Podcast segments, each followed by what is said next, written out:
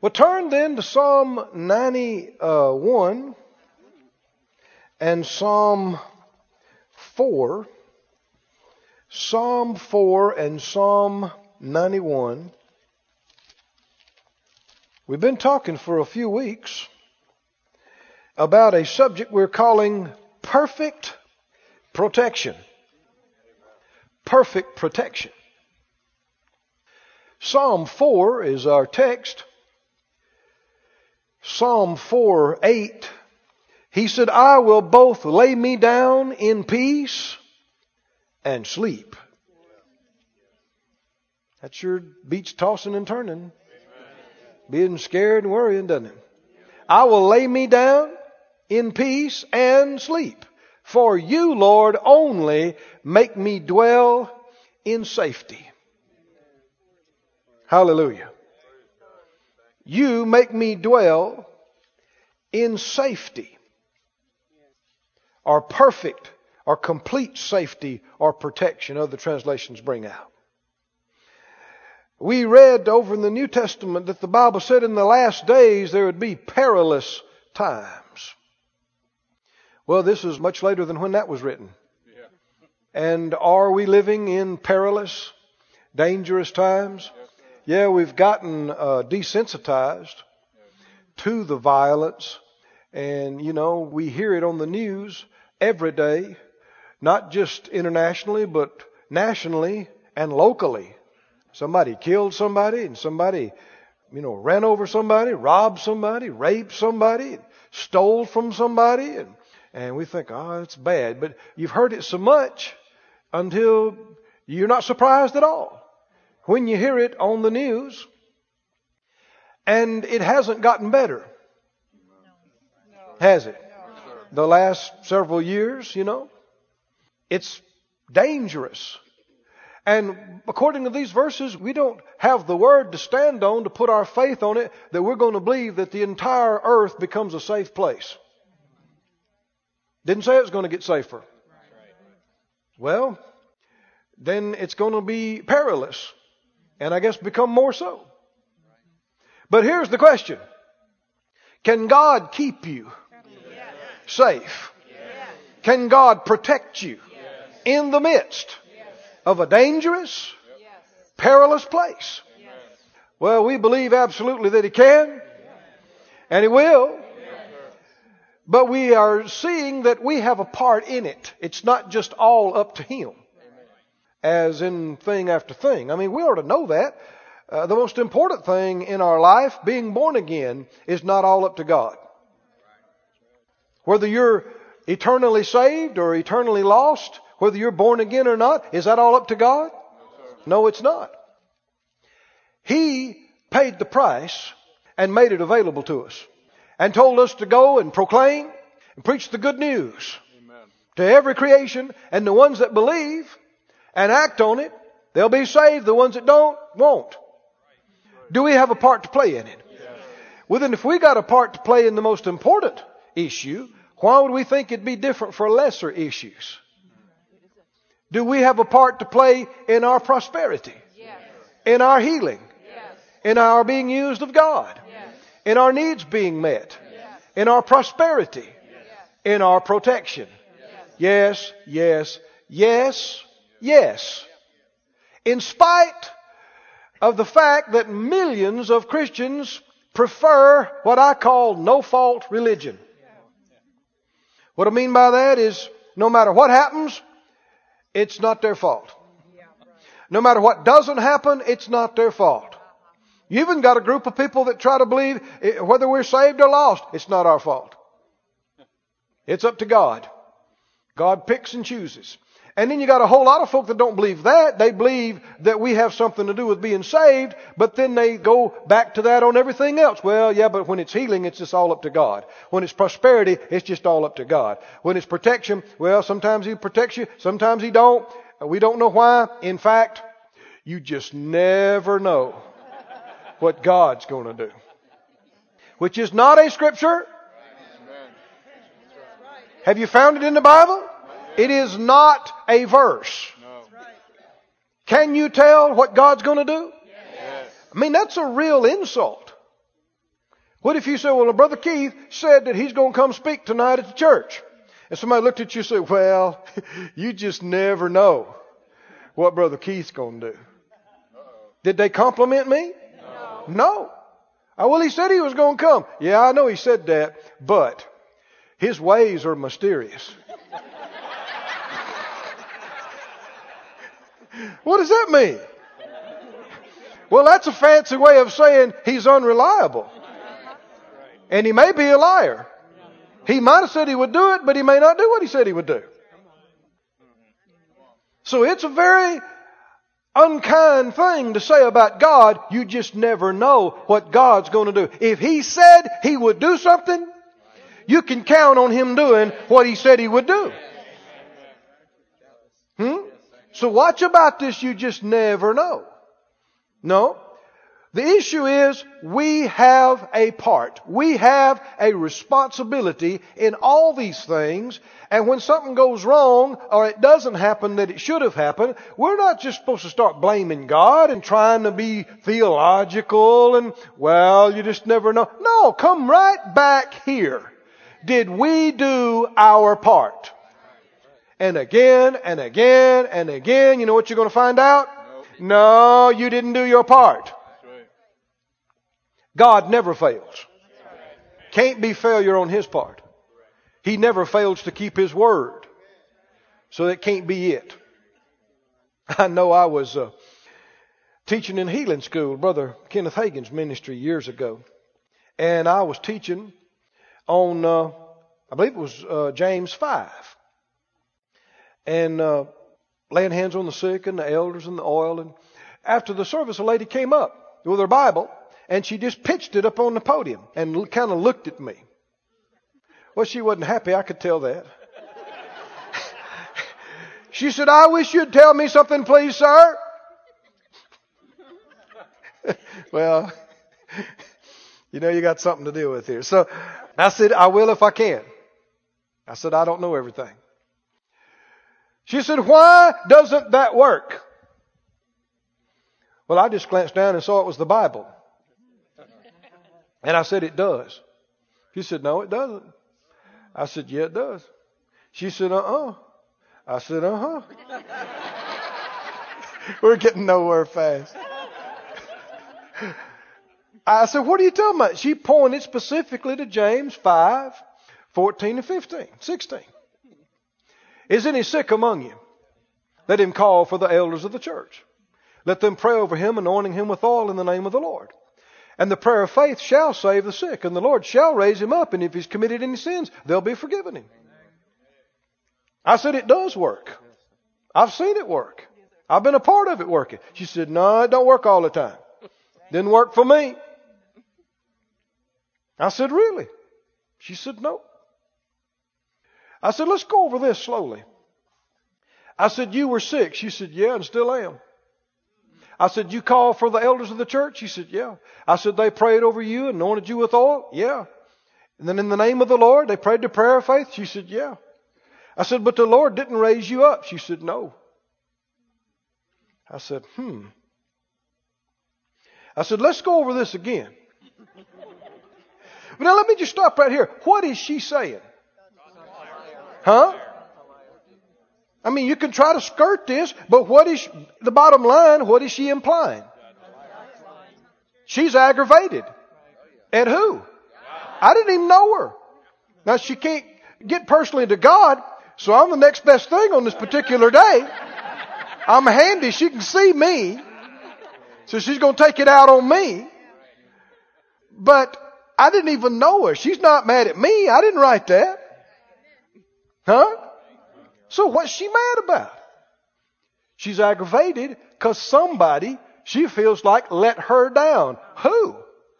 Who? It's got to be God. I said, let's go over this again. I said, you were sick. Still are, yeah. You called for the elders of the church? Yes. They prayed over you, anointed you with oil in the name of the Lord? Yes. They prayed the prayer of faith for you? Uh, yes. And the Lord didn't raise you up? No didn't heal you, like he said right there. No. I said, mm. Are you sure you did this and they did this? Yeah, we did. But he didn't do what he said he would do. She said, No. I closed the book. I said, Well, sister, I'm sorry. I guess he lied to you. Got quiet. She says, I don't think God lies. I said, Me either.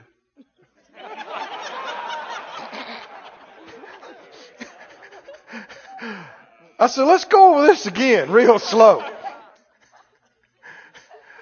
I said, you called for the elders of the church. Yeah. They prayed over you, anointed you with oil in the name of the Lord. Yeah.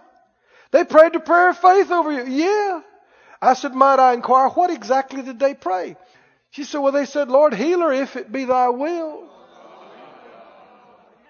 Well, it's obvious to me and obviously obvious to you from your response that we know that is not the prayer of faith. But she didn't know that. She didn't say that's all she knew. We know that you cannot pray the prayer of faith with an if it be thy will. We thank God we found that out. Hmm? I mean, what if a person went down to the altar to get saved and said, Lord, save me if it be thy will?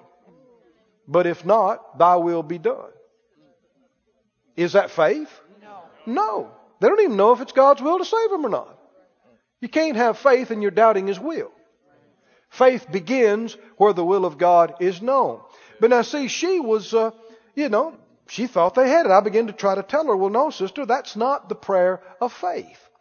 But what I'm saying is, she, nor me, nor you should ever assume God failed.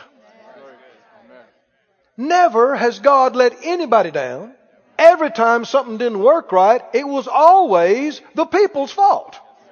Never God's. Hmm? And people getting results or not getting results does not reveal the will of God. If it did, then people dying lost proves it's God's will for some not to be saved.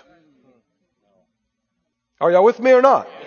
If what happens in people's lives, somebody say, well, they didn't get healed, so that proves it wasn't God's will to heal them. Well, then you have to take it to the other areas too. Then if somebody didn't get saved, it proves it wasn't God's will for them to be saved. Yep. But it does not. It's not His will that any should perish. Well, then why do some perish? Because they don't do their part. They don't believe. They don't receive Him. And it's that way in every other area of life. It's that way with protection. Psalm 91, let's review a little bit. Psalm 91. We've been taking this verse by verse, and we've been seeing that we have a responsibility, and then when we do that, God tells us He's going to do something in response to us doing our part. And so we want to make sure that we're clear on our part and we're doing our part, then we know we can count on Him to do His part. Verse 1 He that dwells in the secret place of the Most High shall abide under the shadow of the Almighty. I will say of the Lord, and we talked for a whole night about this, this is our part.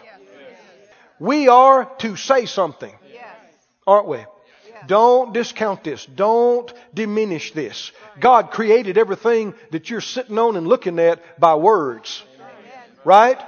And He requires words out of your mouth. Doesn't He? How do you get born again? You believe in your heart, and what else do you do? You say something with your mouth. You confess Jesus as your Lord. That's how you get born again. Well, how do you get protected? You say something out loud. What do you say? I will say of the Lord, He is my, not just the churches, my refuge and my fortress, my God, in Him will I trust. Is He talking about protection? Absolutely. Fortress is what, that's why they build fortresses. To protect you refuges. And he started out talking about, you know, this whole passage talks about protection. But you have to confess God is your protector. He's the one who keeps me. He protects me. Particularly, anything tries to scare you or shake you about yourself, about your kids, about your life, about whatever, you need to start talking. You need to open your mouth and decree it again. The devil will try to bring fear and go, oh, watch out, this may happen to you. And you say, no, no, that will not happen to me. That will not happen to my family because God is my protector. God is my refuge. We see a little bit, little bit later on that he's saying more of these kind of things. He said a thousand may fall at this side, ten thousand may fall over here, but it won't happen to me. It won't touch me. Now that's a lot different from, well, you just never know. I mean, nobody wants it to happen to them, but you just never know. Could happen to you. Could be you tomorrow. You know, eight out of ten. It happens. Yeah, but two out of ten go all their life and it doesn't happen to them. Somebody's got to be the, one of those two. That's me and you.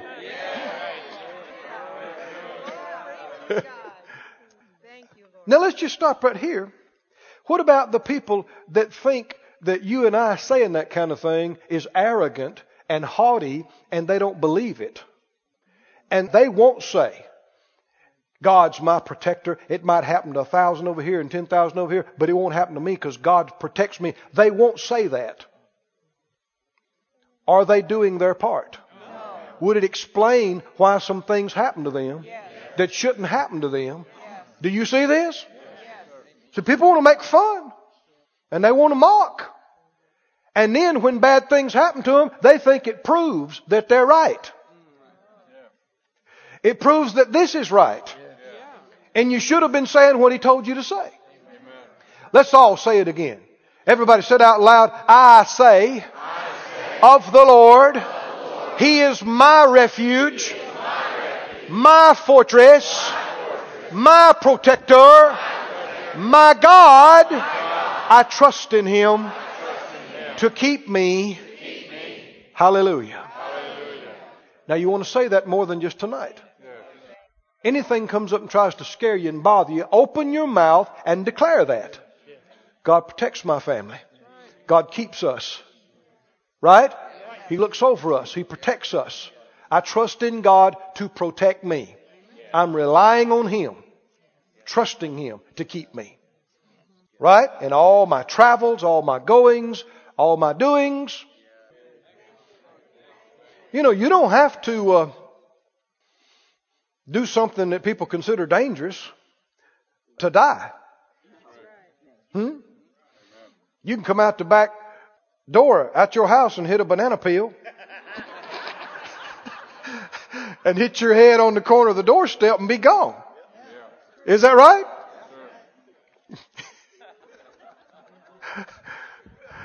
We were down in Central America years ago I was still in Bible school, and supernatural how the Lord got us there. But while we were there, there was an upheaval in the military. Some of our guys that were with us, we were building a church in the mountains, a wood structure, and some of our guys were in the streets passing out tracts. Well, they were around this fort, and they were putting some of the tracts through the machine gun holes. And some of the people jumped over the wall and started firing at the ones that were inside. And tanks came and surrounded the Capitol. It was a coup. It was an overthrow. Well, we gathered our guys together and we went back to the missionary compound. And it was a new experience for me. I got up in the middle of the night that night and got a drink of water and I heard this pop, pop, pop, pop, pop. I thought, who's shooting firecrackers out here tonight? And then it dawned on me, you ain't home, bud. And that ain't firecrackers. That's machine gun fire right out there in the street about 300 yards away. We have a lot to be thankful for Amen. that we don't have that. Don't we? Because, I mean, it's not a good feeling. And the fear in the streets, I mean, it was tangible. It was like you could feel it. The fear. Mothers grabbing their children and running, and people running for cover. You could feel it. Well, we're all back at the compound, and the missionary there, man of God, and we're Bible school students, most of us, and, and we're there praying, and you can pray real good. In cases like you get sincere, you know, you, you're not so easily distracted. You can pray for lengths of time and not have to eat or focuses the mind wonderfully. And he said something that I'll never forget. He said, he said, now guys, he said, how many of you feel like the Lord led you to come down here on this trip? I knew he did us. I knew it. I mean, it was supernatural that we were even there. And I knew it. He said, do you understand? You're safer here in the will of God than you are at home where you come from out of the will of God. And it hit me in my spirit. I knew it was true. I mean, you can get hit by a bus crossing the street in Springfield, I mean, or wherever. Dumb things happen, or things that people don't expect. Life is fragile. You know, we don't like to think about it, but how much does it take for you to be out of here? Not much. But you have a God. You have a God. Hallelujah. We read about it later. He will cover you with his feathers under his wings. We talked about the canopy of protection. And I sensed it.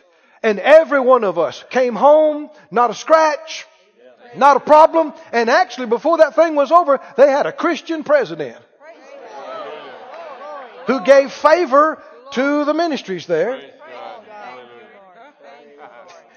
And it just, you know, there wasn't the bloodshed like that you see in a lot of these things. They just, it was over real quick and uh, in better hands, better leadership.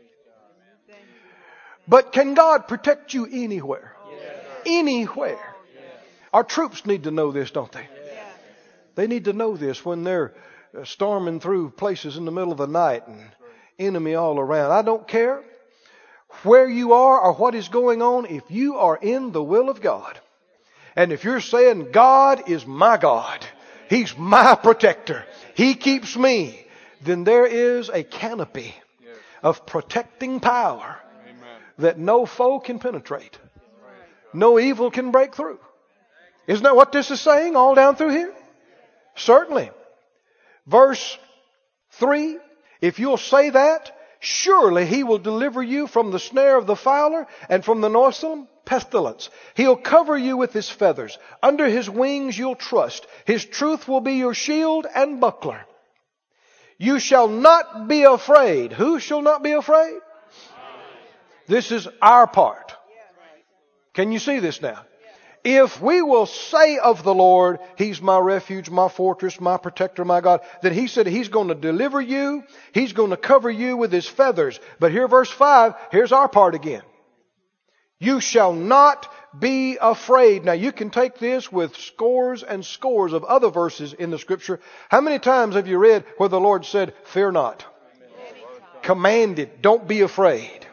He told the fighters, the troops of Israel, actually when they were gathering together to go to the war, they would ask them, are any of you afraid? And if they were, they made them go home. I don't care how bad they were outnumbered. They made the scared ones go home. Why? He said, lest he make his brethren's heart to melt with fear. Fear is contagious. Now you want to watch who you hang around. Did you hear me? Particularly when you're trying to stand in an area. You do not want to be around people who are filled with fear in that area while you're trying to stand. It's the opposite of what you're trying to do. And your fears, the Bible said, will come on you. Just like your faith will come on you, your fears will come on you. Now I know that you have friends and you have family that you love, but these things can be life and death. There were times when I taught at healing school the people were giving up to die, and uh, I'd have them with me for a week, and I'm telling you, at the end of five days, we'd have morning sessions and night, uh, excuse me, uh, morning and afternoon sessions. Sometimes they're getting four hours a word a day. And they looked like death when they walked in Monday morning. And by Friday afternoon, man, they're 70% better, 80% better. I mean, look like different people, color different, energy level. You can tell life is working in them. Amen. Healing is working in them. Then they go home, and I see them the next Monday, and they look almost as bad as they did the week before. And I'm thinking, Lord, what happened here? And the Lord spoke to my heart about a particular case that I was thinking. It was so dramatic. They looked so good a couple of days before. And now, and the Lord dealt with me, says, their family It's their family. They're here in a faith environment with you. And it's like a flower in the sunshine. But then they leave that and they go into unbelief and fear. And even though they're friends and family, they mean well, they're just full of fear. Just full of fear and doubt. And they look at them in that pitiful tone of voice a hundred times a day and go, How do you feel? You don't look good. I can tell you don't feel good. Now, don't talk all that faith stuff to me. Tell me how you really feel. Well, that's how you die. I'm serious. It's not just my thoughts. The Bible said life and death is in the power of the tongue. So, there are times in your life where you just, you can't afford to spend a lot of time around people filled with fear in that area. If you're really strong and, and it's not an issue to you, then yeah, you need to influence them if they'll listen. But if you're, you know, you feel like you're kind of hanging on yourself, you don't need the additional load of their fear. So govern your time with people and where you go and what you do and who you spend time with accordingly. Maybe later it won't be that big of a deal, but right now, especially if you're fighting for your life, you need to be around folk full of faith. Right? Full of life. People talking positive. People talking living and not dying. Healing and not being sick. Well, what if you're going under financially? You don't need to be around people talking negative about money and how it's not God's will. Does it make any difference where you go to church? And what kind of preaching you hear? And what kind of people you run with? I know it may sound like an exaggeration, but it can be the difference between life and death. Absolutely. Absolutely. Hmm. Thank you, Lord. He said, verse 5, you shall not be afraid. Who's going to not be afraid? Is that, whose part is that? Your part. My part. Fear not. Verse 7, if you'll do that, if you won't be afraid of any of this stuff, the, the arrow that flies by day, the pestilence that walks in the darkness, destruction that wastes at noonday, if you won't fear any of that, verse 7, what'll happen? A thousand will fall at your side and 10,000 at your right hand, but it will not come near you. Now people have quoted this, but they didn't quote the previous part. When a thousand are falling through a storm, a hurricane, a destruction, a terrorist attack. 10,000 people just died all around you here. What would be the normal response? For you to be terrified. Huh? You just watched 90 people die in the last 30 minutes right around you. Uh-huh. And already 800 have died that day in your city. Uh-huh. What would be the normal response? For you to be afraid. And if you let yourself fear, then you're not doing your part. Do you see this? If you let yourself yield to the fear and panic. And here's the thing. Now, if you weren't here, we went into detail about it. In fact, we taught a series sometime back called Free from All Fears. And not just us, but whoever feeds you in this area, you do not have to be afraid. You can have goosebumps. You can have the hair sticking up on the back. You can have your knees bumping together and you still do not have to be afraid. You can say, no, I refuse this fear. I refuse to yield to this. I resist it in Jesus' name. Yes, Yea, though I walk through the valley of the shadow of death. What? I what? I will fear no evil. What if you can't help it? Well, he wouldn't have said that. He would have said, try. Now, you know, a lot of your modern translations will add words like try, and it's not good. It's not in the original. The Lord never told you to try to do anything. Amen. That would imply He didn't know whether you could or not. He would never tell you to do it unless He already knew you could do it. That's why He never needs to tell you to try. Right? Did the Lord ever say, don't be afraid? Hmm? Did he say, don't be afraid? Don't be afraid. Fear not. Only believe. Well, then can you do it? If you're going to be protected, you must. Yes, sir.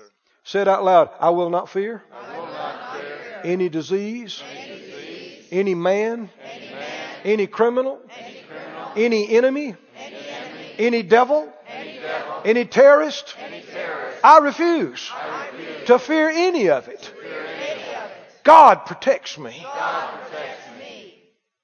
Thank you, Lord. Thank This is your part. Can you see? Number one, you say God is your God and your protector. Number two, what? You do not fear. Because your fears will come on you. That's a spiritual law too. You do not fear. Can you keep from it? Yes, you can. It's not based on feelings. It's a decision. It's an act of your will. You can feel afraid and not yield to it. Hmm? Now, if that sounds new to you, don't let this get away. This is such a big area. I, you almost want to teach on it all the time because you see people making decisions and doing things out of fear continuously around you. And what they're doing, if you're being led by fear, you're not being led by the Lord. Huh? Who's in fear? Who's behind fear? And the Lord of death. You wind up being led by the enemy. And people are doing all kind of things out of fear. They didn't pray about it. They didn't hear from the Lord. The Lord didn't direct them to do it. They just did it because they were scared that this was going to happen or that wasn't going to happen. And when you do, that sets you up for the enemy to manifest destruction in your life. We are not led by fear. I mean, go on a mission to identify and eradicate fear out of you. It'll be one of the best things you ever did for yourself and your kids and your family because the only way to keep uh, fear out of your kids in your house is to get it out of you. You got to get it out of you first. So don't be afraid. What else did he say? Because you have made the Lord, which is my refuge, even the Most High, your habitation. We just got through reading this verse 2. That's what you're saying. There shall no evil befall you, neither shall any plague come nigh your dwelling. You know, they, uh, I read an interesting study on this, uh, some years ago. Uh, they put, you know how they put all these probes and pads and that check the heart rate and the blood pressure and brainwave activity and et cetera, et cetera. They're doing tests to see how fear affected the immune system because they had seen enough to suspect that it did. We can tell them before they run the test. what you fear will come on you. What does that mean?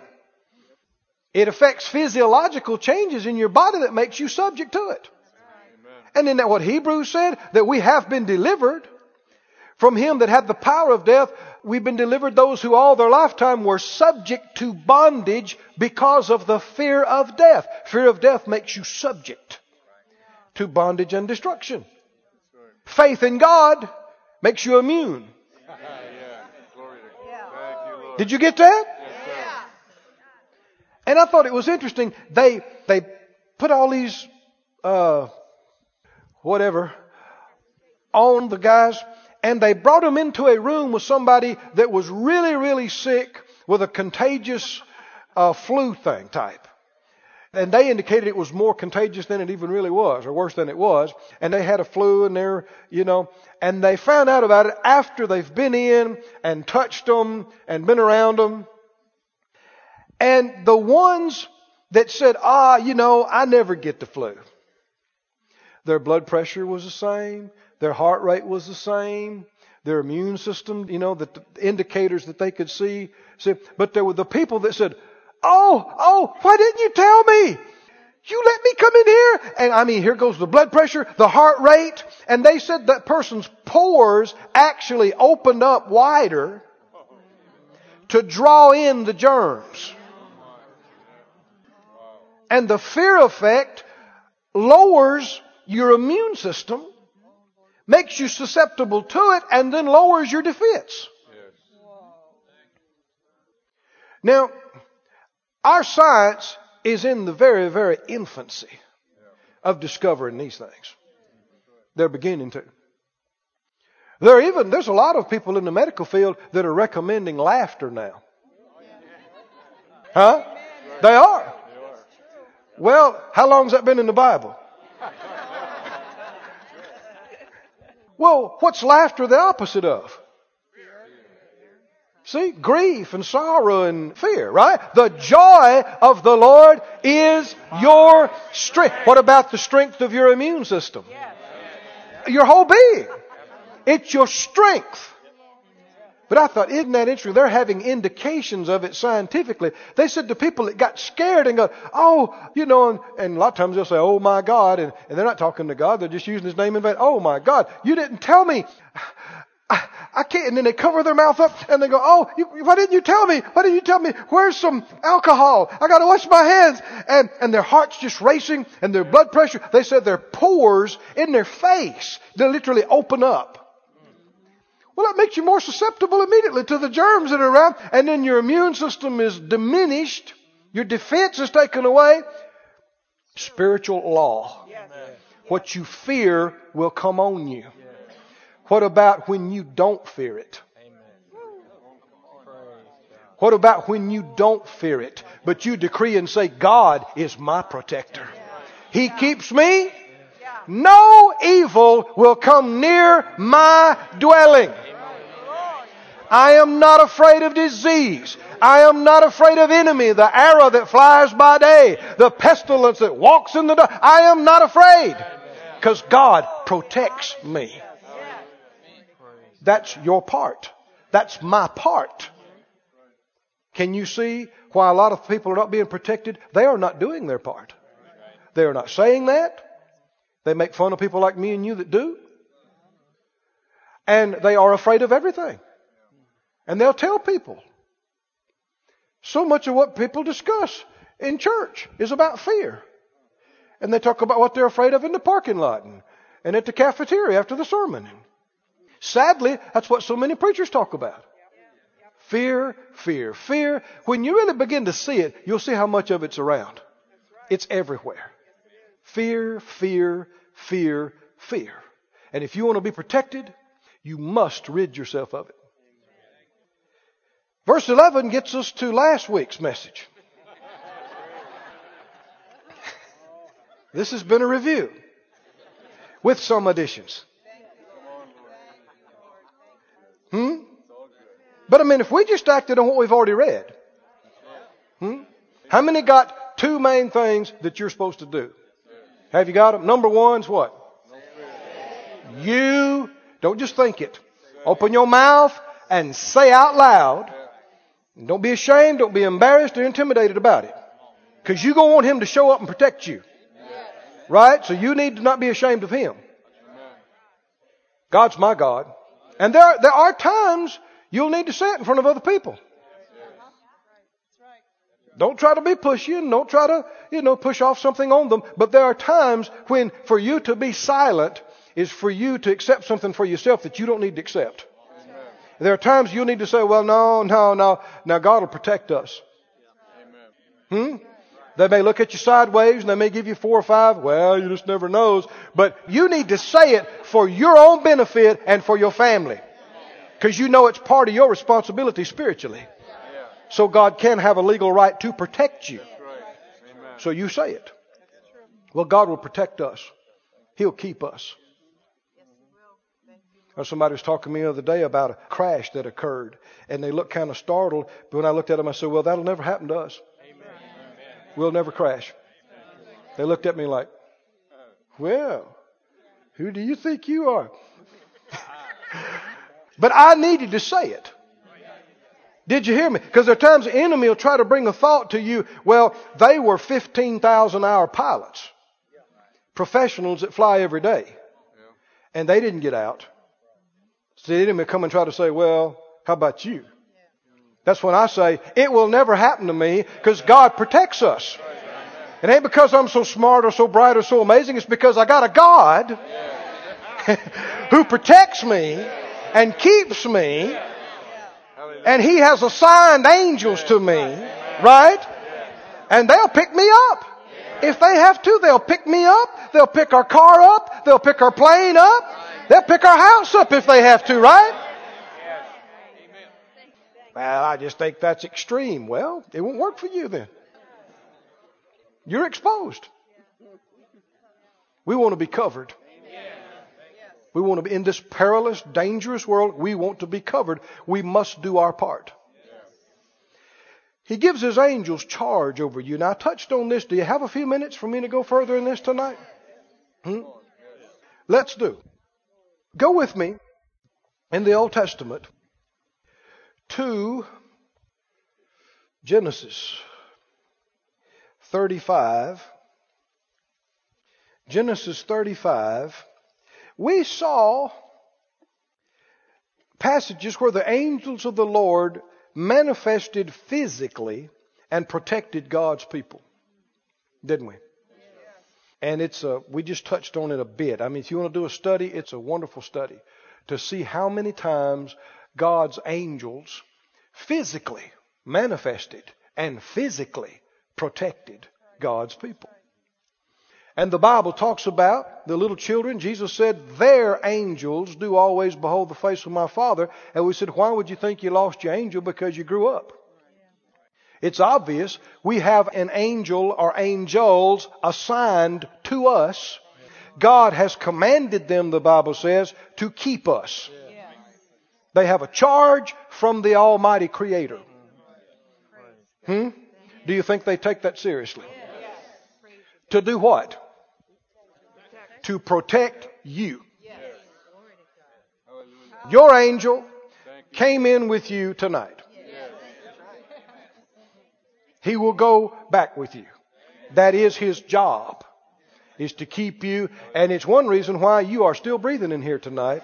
Because there were a lot of different opportunities for you to be taken out from birth until now. Hmm? Uh, in the future, we're going to learn a lot about that. I'm talking about after this life. But there's so many places and times where the devil tried to take your life. Hmm?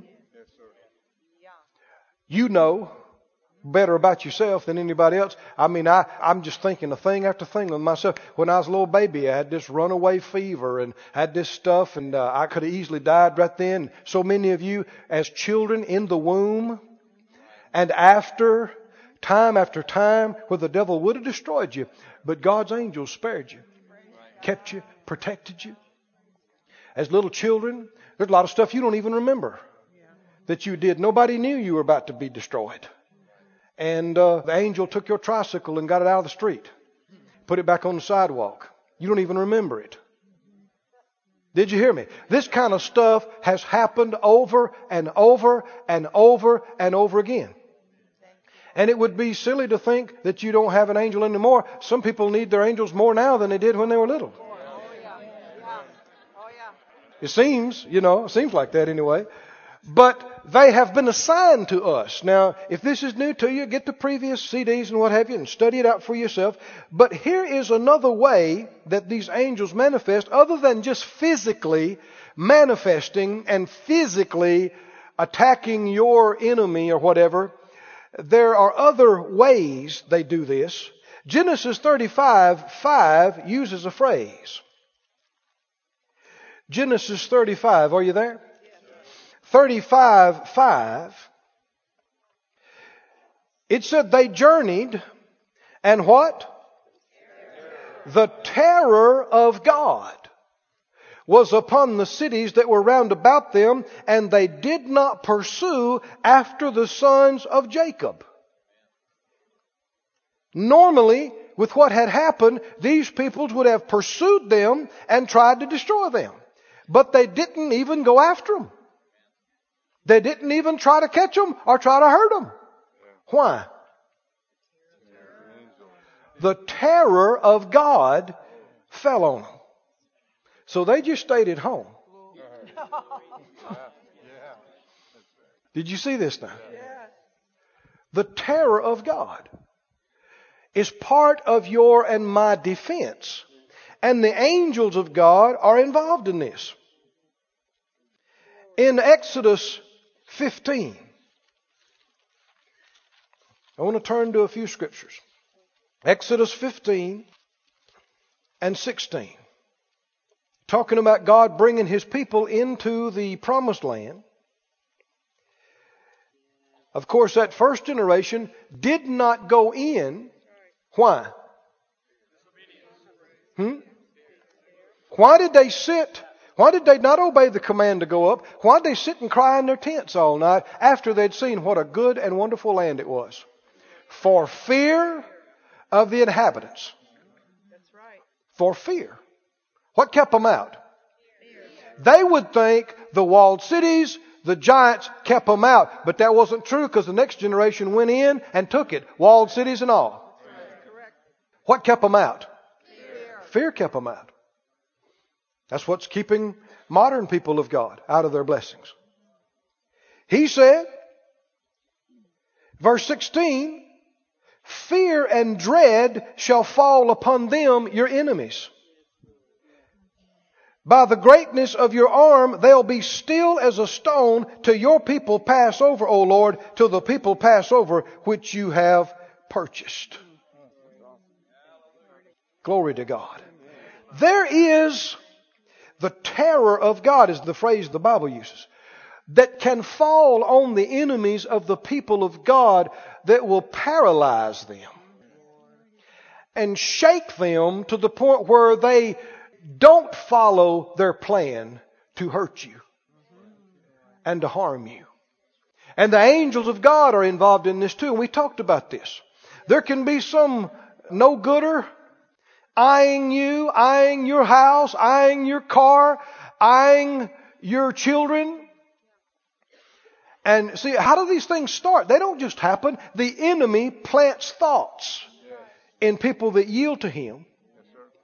And before there's an action, there's a plan, there's a thought, something to follow. Why? We're talking about victims. Why did they choose that person instead of that person? And you know what Christians start saying? Well, you just never know. And you'll even hear people saying, well, it was the will of God. It was not the will of God for some demon possessed man or woman to come in and kill somebody's children. Did you hear me? Rape somebody's wife, steal some, no, absolutely no. Not the will of God. Hmm? Well then people become philosophers. Theories why it happened to this one, and to them it just seems completely random and nobody, well, the devil is going about seeking whom he may devour. He wants to kill everybody and destroy everything. Oh, but there are some he may not devour. There's some he can't even find. Huh? It's the protected. It's the kept. Can you say amen? Tell me again, what's your part in this deal? Say of the Lord, He's my protector, He's my refuge. What else? Do not fear that these things will happen to you and yours. Do not let the fear in. Now, let's say some no gooder is in the enemy's trying to work them up to attack you, to steal your stuff, destroy you, hurt you. Your big old angel saw them when they drove up to the street. Hmm? And he can just lean on their shoulder. And all at once they feel this terrifying presence. they don't see anything, but they just start sitting there shaking so much that they drop their cigarette and burn themselves. and their heart is palpitating and they're sweating profusely. And this thought comes to them you do that and you could die. You better run out of here. You better run out of here. And they start up that car and peel rubber and get out of there. And they don't tell anybody because they want to be tough, you know, but something happened to them. Are you listening now? This is real. You need to believe in this and have faith that anybody tries to plan to do evil to you, this kind of thing manifests and happens. The terror of God.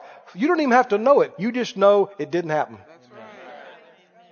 Do you see this? Go with me to Exodus 34, please. Exodus 34. Now, we've actually been uh, reading about some of these things, haven't we? In our readings about the uh, times of gathering and celebration that God told them, and this chapter here deals specifically that He told them three times in a year they were to come together, and that means they had to leave their home and travel great distances through, you know, and in those days, there were perilous situations just like today. There were robbers that just hid out by these main trade uh, roads because they knew people would be coming through there with money to go buy stuff and they'd rob them and kill them. And so, oftentimes too, if anybody heard that the men, and that's specifically what he told the men to come and meet together, if the men had left the village and the enemy found out about it, well, they just go take the village while the men are gone. And they knew this. And of course, the Lord knows this, and notice what He tells them. He said, uh, verse 22, the end of it, you'll observe the Feast of Weeks, the first fruits of wheat harvest, and the Feast of Ingathering at the year's end. Verse 23, Thrice in the year, Exodus 34, 23, thrice, three times in the year, shall all your men, children appear before the Lord God, the God of Israel. For I will cast out the nations before you and enlarge your borders. Now get this. Neither shall any man desire your land when you go up to appear before the Lord your God three times in the year he knew that'd be an issue with them, and they'd be thinking, man, I can't go and leave my stuff. I mean, those uh, enemyites will come over. God said, no, no, they won't. You doing what I told you to do, and I'm telling you, they will not even desire your stuff while you're gone. This is part of the protection of God. Can we claim it today? Is God still the same God? Oh, yes. Yes. Yes. Does this do anything for you? Man, this should comfort your soul. This should do something for you. He said they won't even want your stuff. Hmm. Remember Proverbs said in Proverbs 16, 7? When a man's ways please the Lord, he makes even his enemies to be at peace with him. You're doing what the Lord told you to do. He told you to go over there. Then he said, I'm going to cause that your enemies don't even desire your stuff. And I suppose if any of them had got a thought, then this terror would fall on them. And they'd decide they don't want yours. They want somebody else's, but not yours. Not yours. Said out loud, the Lord does this for me. The Lord moves, so that my enemies, don't desire my stuff. Lose their desire, to hurt me. Any that would think, to harm me or mine. The terror of God falls on them and they flee and do it not for God is my protector. I trust Him. Hallelujah. Glory to God. Glory to God. Do you believe this? The Bible said, and don't try to turn these, but I'll just mention them to you in closing here. More than once, you've read it if you've read the Old Testament. Of course, around here we're reading our Old Testament. There were time after time after time when God's people trusted Him, even though they were vastly outnumbered by the enemy, and something happened in the enemy camp. Remember reading about this? The Bible said in 1 Samuel 14, 15, there was a trembling in the host, in the field and among the people. The garrison and the spoilers, they trembled and the earth quaked. And again and again, when this trembling would come on them, this is the terror of God. A lot of times they get so scared, they either just run like they're running for their life, or they turn around and start fighting each other. Didn't he? Have you read this?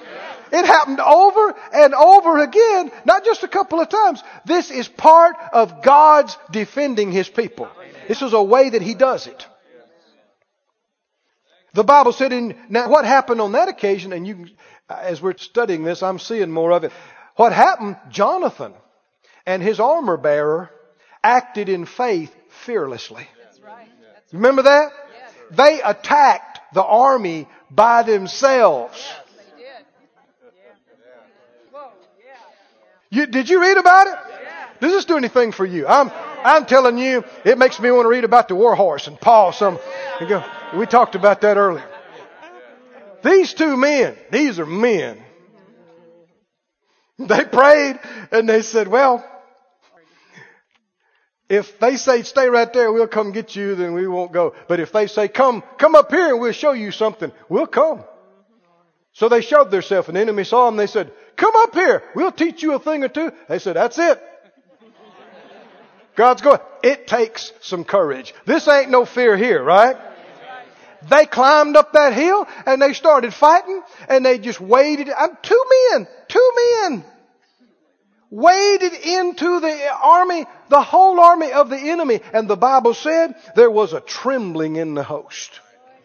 Their fearlessness and their faith allowed their angels to come on the scene and their God to come on the scene and the whole host started shaking. They had a great victory that day. Judges, Gideon, and a few hundred, the 300, with trumpets and lanterns. Right? He said, do what I do, but now it takes faith to send most of your guys home. And take 300 and go to attack. Faith, not fear. And they stood up and they blew their trumpets and they broke their pitchers that had the lantern inside and they blowed their trumpets and they held up their pitchers. And the Bible said when they stood every man in his place round about the camp, all the host ran and cried and fled. Hallelujah. 300 against hordes of thousands. Yeah. And something hit them. God. I said something hit them. The terror of God. The 300 blew the trumpets and the Lord set every man's sword against his fellow. They started fighting and killing each other.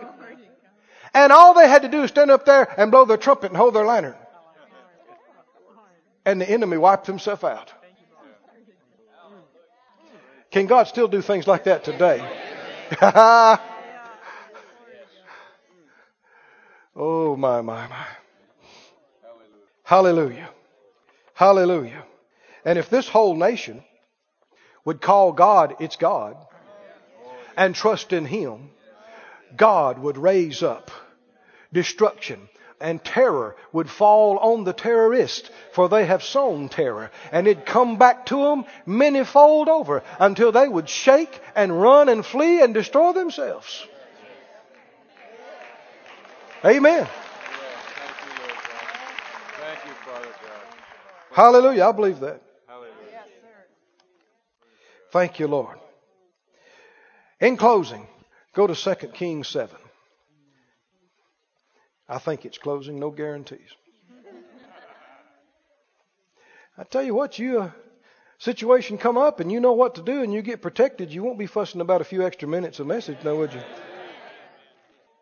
2 Kings, the seventh chapter.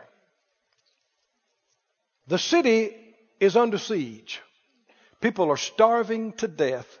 There's so many enemy, they're so powerful on the outside, they dare not go out and try to fight them. The man of God says, 24 hours from now, food's going to be plentiful and selling dirt cheap right here in the city. The leaders thought that was impossible. Verse 3 there were four leprous men. You know the story, don't you? At the entering in the gate, they said, Why do we just sit here and die? If we go in the city, ain't nothing to eat in there. We'll die. If we sit here, we're going to starve and die. So come, let's go fall to the host of the Syrians. If they save us alive, we'll live. They might feed us. And if they kill us, we'll just die. That's what we're going to do anyway. So they rose up in the twilight to go to the camp of the Syrians. And when they were come to the uttermost part of the camp of Syria, behold, there was no man there, not one soldier. For the Lord had made the host of the Syrians to hear a noise of chariots and a noise of horses, the noise of a great host. And they said one to another, Lo, the king of Israel has hired against us the kings of the Hittites and the kings of the Egyptians, and they've come on us. So they rose and fled in the twilight. And they left their tents, they left their horses, they left their donkeys and their camp, and they fled for their life. But there were no Egyptians. And there were no Hittites. And nobody left the city. There wasn't one horse, or warrior, or shield, or spear, or arrow. They were hearing things. But the whole army heard it. And they ran for their life. Can God do things like that today? Can He cause your enemies to hear things? And go, what was that? What was that? I got to get out. Forget this. Forget this. Get out of here. Get out of here. Run. And so they don't hurt you. They don't attack you. The terror of God. The manifest presence of the awesomeness of the angels of God around your enemies. Shake them. Make them tremble. Scare them. Cause them to run and leave. And leave you alone. And most of the time, you never even knew it. You were just snoozing in your bed. Because you laid down yourself in peace and sleep. Because your God only causes you to dwell in perfect protection. Can you say amen? Stand on your feet. Let's praise God. This ministry has been brought to you today free of charge by the partners of Moore Life Ministries and Faith Life Church. If you would like to help send this word to others at no charge, you can become a word sender today. For more information, visit our website at moorelife.org.